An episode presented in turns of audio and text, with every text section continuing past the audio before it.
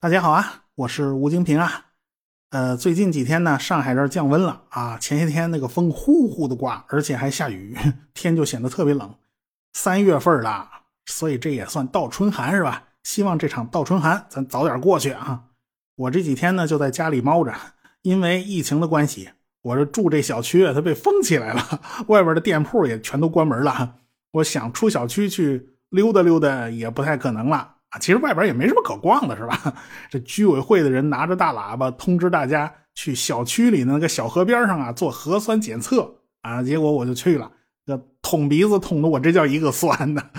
我想呢，全国也有很多地方呢都封起来了，估计大家呢跟我心情也都差不多，也在经历这个过程嘛。所以这个礼拜咱们就闲聊两句疫情的事儿啊。上海这儿呢，我感觉还行。这里是尽可能压缩封闭的范围，压缩封闭的时间长度。说白了就是尽量把圈圈画的精确一点、小一点，否则对经济影响是比较大。我是天天宅在家里写稿子，或者是看书，或者是录音啊、录视频啊，反正完全可以居家办公。那王老师就不行啦，因为他不管是封在家里啊，还是。呃，封在办公室里都会影响到他的工作和生活，毕竟他现在拍视频还是办公室比较方便嘛。反正啊，我想大多数人都不愿意自己的正常生活被打乱，谁不愿意想去哪儿去哪儿是吧？现在呢，国家就开始推抗原筛查、核酸诊断的检测模式，大家就对这个抗原检测就很感兴趣啊。大家对这个核酸检测都已经很熟悉了，那么抗原检测又是怎么回事呢？呃，那说来就话长了。新冠病毒是一种冠状病毒，这种病毒呢，就是个蛋白质构成的吉利球，外边长了好多小蘑菇啊，内部包裹着一小段 RNA 物质。本来呢，人体细胞的外壁它有一层细胞膜，它起到了保护作用。但是人家新冠病毒啊，表面的蛋白质啊，这个就像一把钥匙一样，往里头一捅，嘎嘣一下就把细胞的大门给打开了，然后它就钻进去了。人体的细胞呢，就像一个巨大的化工厂一样，这个病毒就寄生在细胞之内，然后利用细胞自身的复制机制，开始大批量的复制病毒。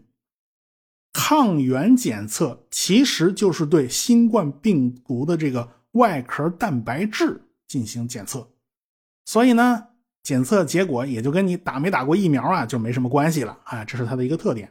核酸检测和抗体检测呢，就需要考虑打了疫苗这种额外的因素。啊，那测出来有可能是不对的，而且呢，因为测的是蛋白质，蛋白质还是相对比较稳定的，采集样本就相对比较宽松了，它不太容易失误，所以未来抗原测试很有可能就是你自己来操作啊，你自己捅自己鼻子，啊，即便是有医务人员来操作，它也会方便很多嘛。这个抗原取样的过程啊。跟核酸取样其实是差不多的，不是捅鼻子就是捅嗓子眼儿啊！现在还有刷牙的，反正呢都得咱先把手洗干净了啊，顺便你把那个鼻涕醒醒啊，擦擦干净。取样是你自己来嘛，咱就按照说明书操作，悠着点，你别捅太狠了啊！捅完以后就把那个鼻拭子放进采样管，里边有保存液，隔着采样管用手捏这个拭子的头，就是为了把采下来那个采样啊充分弄进液体里面保存啊。弄妥了以后，就把液体滴入检测卡的样本孔里面。这旁边写着两个字母，一个 C，一个 T。如果这两处都有深红色或者是紫色的条带出现，那就说明，嗯，您中招了，您是阳性，赶快联系有部有关部门去啊处理。哈，要是只有 C 处显示出条带，T 处没有，那恭喜你，你是阴性的。要是一道都没有。估计你采样不合格，那麻烦你测试工作重新来过，你接着捅鼻子啊！测完以后呢，所有的器具都得按照医疗垃圾来处理，那不能随便乱扔啊，最好是交给专人处理的。一般来讲呢，操作一遍十五分钟以后就可以看到结果了。这就是抗原检测最大的一个优点，那就是速度快，操作简单。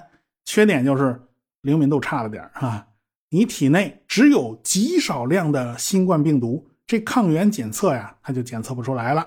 要等病毒繁殖一阵子，浓度上去了，那就能测出来了。这个呢，就是它的一个缺点。相对来讲呢，核酸检测可就慢多了，而且这个操作比较麻烦，必须由专人操作。我们小区查核酸啊，一共几十栋楼，每栋楼十二层，光少了钻也得住着好几千人，弄不好都上万人啊！这个医务人员和志愿者忙个不停啊，一直忙到后半夜，他们真的是很辛苦的，因为这个工作只能他们做，别人做不灵啊。核酸检测呢，就比抗原检测要麻烦多了，但是核酸检测却是检测新冠病毒的金标准，为啥呢？这就跟核酸检测的原理是有关系的。核酸检验的是新冠病毒里面的 RNA。这个 RNA 学名叫核糖核酸，那 DNA 呢就叫脱氧核糖核酸，所以这才叫核酸检测。新冠病毒呢是一种 RNA 病毒，这条 RNA 片段是个单链结构，那 DNA 呢是双链，双链嘛就像紧紧咬在一起的两根拉链嘛，牙齿互相之间都是匹配的嘛。这 RNA 呢就只有一根链条。所以在做核酸检测的第一步，就是想办法得补齐另外一条链条，这就根据 RNA 的链条转换成双链结构的 DNA 啊，这个转换过程叫逆转录。但是如果样本内的病毒实在太少了，那就很难检测出来嘛。所以这个时候就要利用扩增技术，让这一段 DNA 啊，它不断的翻录、翻录、翻录啊，一个变两个，两个变四个，四个变八个，就不断打滚往上翻倍。连翻几十次，每次翻录的过程呢，就顺便在这核酸片段上加一个荧光标记，因为这个 DNA 片段它在不断的翻倍嘛，所所以呢，它是以指数曲线在扩增，它都带荧光嘛，这荧光就会越来越亮，最后就亮到可以被仪器探测到了。如果仪器探测到了荧光，那就说明样本是阳性的，您老已经中刀了。由此可见，正因为使用这种。不断翻倍的扩增技术，所以核酸检测的灵敏度就非常高。而且呢，它判断呢是基于特定的病毒遗传信息，所以它非常准啊，它不会认错人的，它很少有误报。所以呢，核酸检测就成为检测新冠病毒的金标准了。但是啊，咱们要说但是啊，核酸检测的缺点也是显而易见的。你要让病毒的遗传物质在不断的扩增翻倍，这是要花时间的，所以这个核酸检测它就快不起来啊！您捅完鼻子得回家等结果去，这也是没有办法的事情了。最近呢，因为诊疗标准的修改呢，核酸检测的 CT 值就成了一个大家比较关注的点了。过去呢，CT 值要到四十才算是康复了，算是没事了。现在数字下调了，调整到了三十五，由此呢就引起了很多人的疑问。大部分人呢都是一头雾水，不知道这 CT 值说的是个啥。那么这个数字到底代表什么意思呢？可能有人认为啊，这是跟 CT 机有关系，照 CT 啊。这这这数字其实跟 CT 机半毛钱关系也没有。这个数字就是指核酸翻倍扩增翻了多少次才能被机器检测到。如果有个人感染了新冠病毒，他没什么症状啊，那他算是有病还是没病啊？他怎么算是好了呢？他还带不带病毒呢？有没有传染性呢？要回答这个问题，就必须看 CT 值了。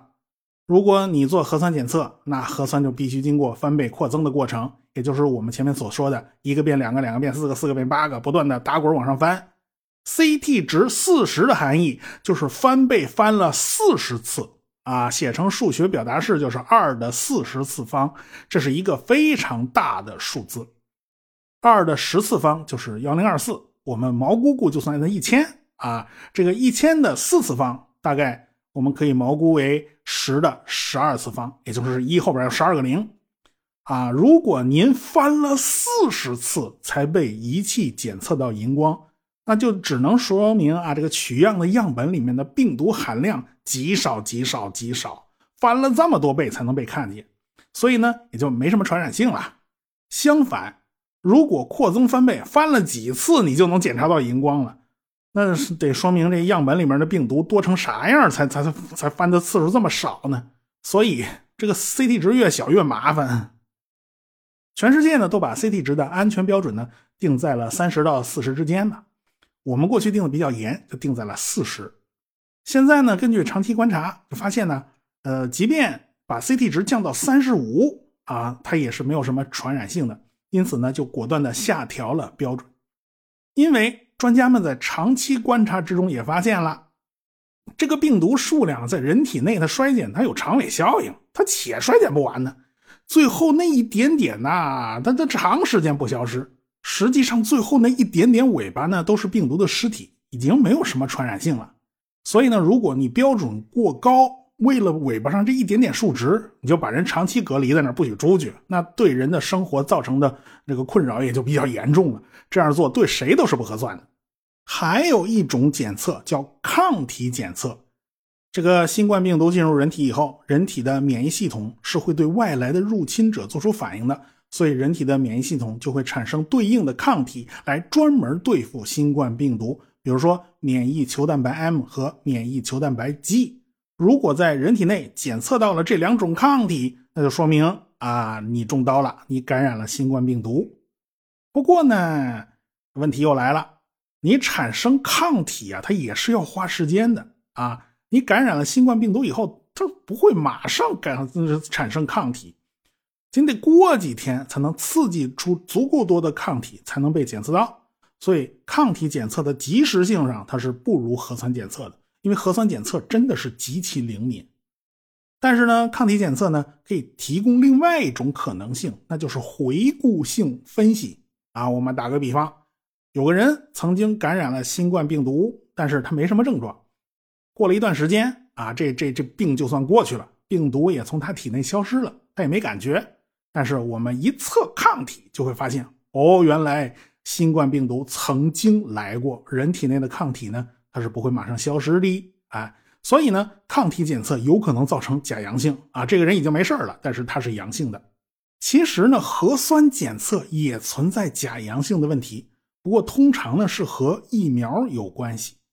疫苗的原理其实也不复杂嘛，就是想法子提前让人的免疫系统识别出新冠病毒，那么人体的免疫系统就能提前产生抗体啊。这个病毒一进来就立马被拿下，那就造成不了什么大的危害了。所以关键问题就是如何让免疫系统认识新冠病毒呢？你又只不能真的把新冠病毒给弄进去，是吧？那打个比方，就好比咱要学习打老虎，老虎太厉害了，咱不能直接上手训练啊，那不然就找死嘛。咱得先弄个死老虎见识见识啊。这种死老虎就叫灭活疫苗。这老虎是真死还是假死？别回头复活了，那不行，咱还得换一个。换一个虎皮花纹啊，咱先练习一下识别，因为这东西根本就不是个老虎嘛，它也就没有危险性了嘛。作为 mRNA 疫苗啊，就属于这种。反正不管怎么说吧，你要做疫苗，你都从得从那个病毒身上薅下来点东西啊，然后把这些这些东西交给免疫系统去识别。如果你薅下来的东西恰好带有核酸片段，那就很容易造成核酸检测假阳性了。所以打了疫苗以后，你得隔几天再去做核酸检测，否则就容易闹出错啊！这是一个现在的基本常识了。好，现在我们已经介绍了三种检测方法的优缺点了。那么，既然我们已经可以做大规模的核酸检测，为什么又把抗原检测给提出来了呢？首先就是因为抗原检测方便快捷啊，这就是战斗力啊！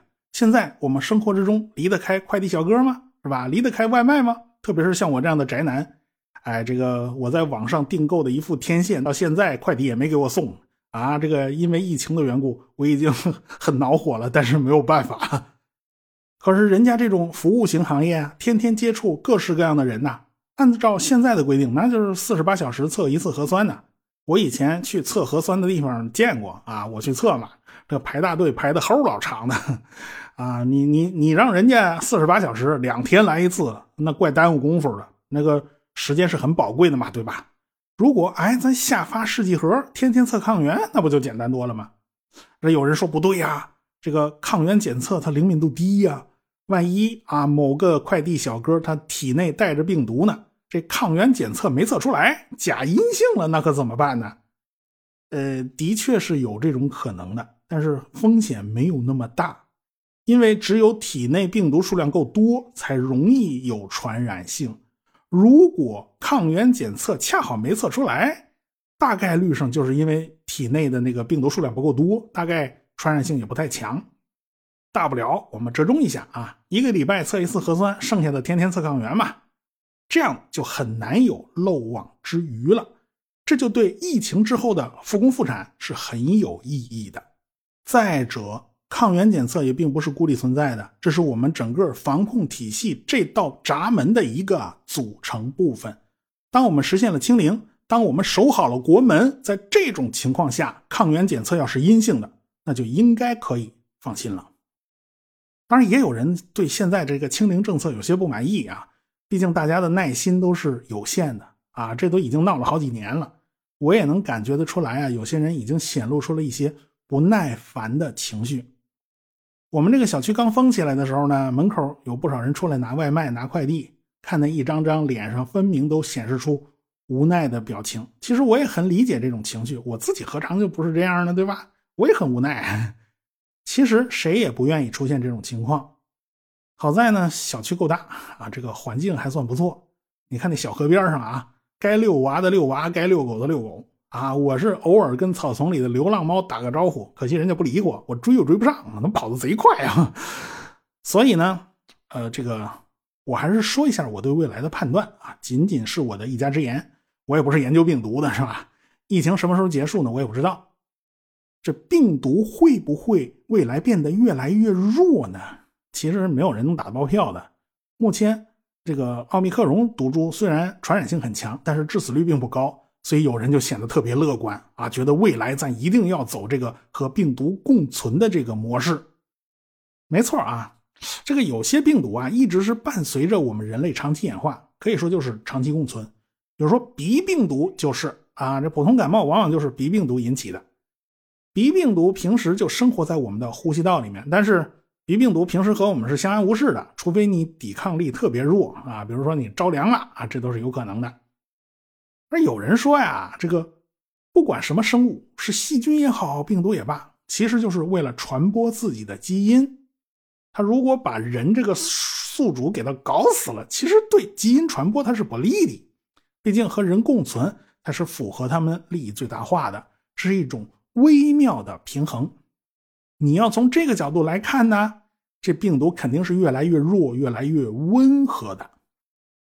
这个话呢是有一定的道理啊，但是事情没有那么简单。首先就是个时间问题，通常这种人畜无害的病毒啊，都需要漫长的演化时间啊。你要说一个很厉害的病毒短时间内就变成弱鸡了，好像也不太可信啊，好像人家也不会那么老实就范。其次呢，是生物演化可不是只有两个玩家，有时候根本就达不成平衡。我们还是打个比方啊，比如说《西游记》那个妖精要吃唐僧肉，是整个上笼屉给蒸了，咱一顿全吃完呢，咱还是好吃好喝的养着啊。反正唐僧吃素啊，成本也不算太高，是吧？这样的话呢，咱天天割块肉，咱细水长流，行不行？假如这个妖怪他比较聪明，他决定从长计议，他采用了第二种办法啊，这叫只动利息不动本钱啊，细水长流，可持续发展，似乎也很有道理啊啊，他可以这么做，但是，一旦玩家多了，这种微妙的平衡就被打破了。这个金角大王打算细水长流，但是他没有办法打包票，银角大王不来抢啊，万一银角大王。把这个唐僧给抢走了，那自己不但付出了饲养唐僧的成本，最后还落了个鸡飞蛋打，这还划算吗？这个，所以在这种囚徒困境之下，金角大王决定还是把唐僧整个蒸了啊，蒸了还是省心啊，一了百了算了啊。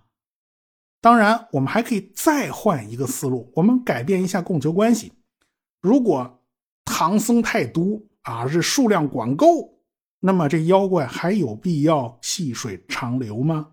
他似乎没有必要了吧？要是我能发财啊，咱早上喝豆浆，咱也喝一碗倒一碗，对吧？不差钱嘛，是吧？所以生物演化这事儿吧，它其实非常复杂。它不是说相伴时间长了，这病毒它就一定会变得温和。狂犬病和犬类相伴好多年了啊，但是致死性它是一点都没减弱，到现在为止仍然是死亡率百分之百。你这又上哪儿说理去啊？那狗怎么就这么倒霉呢？是吧？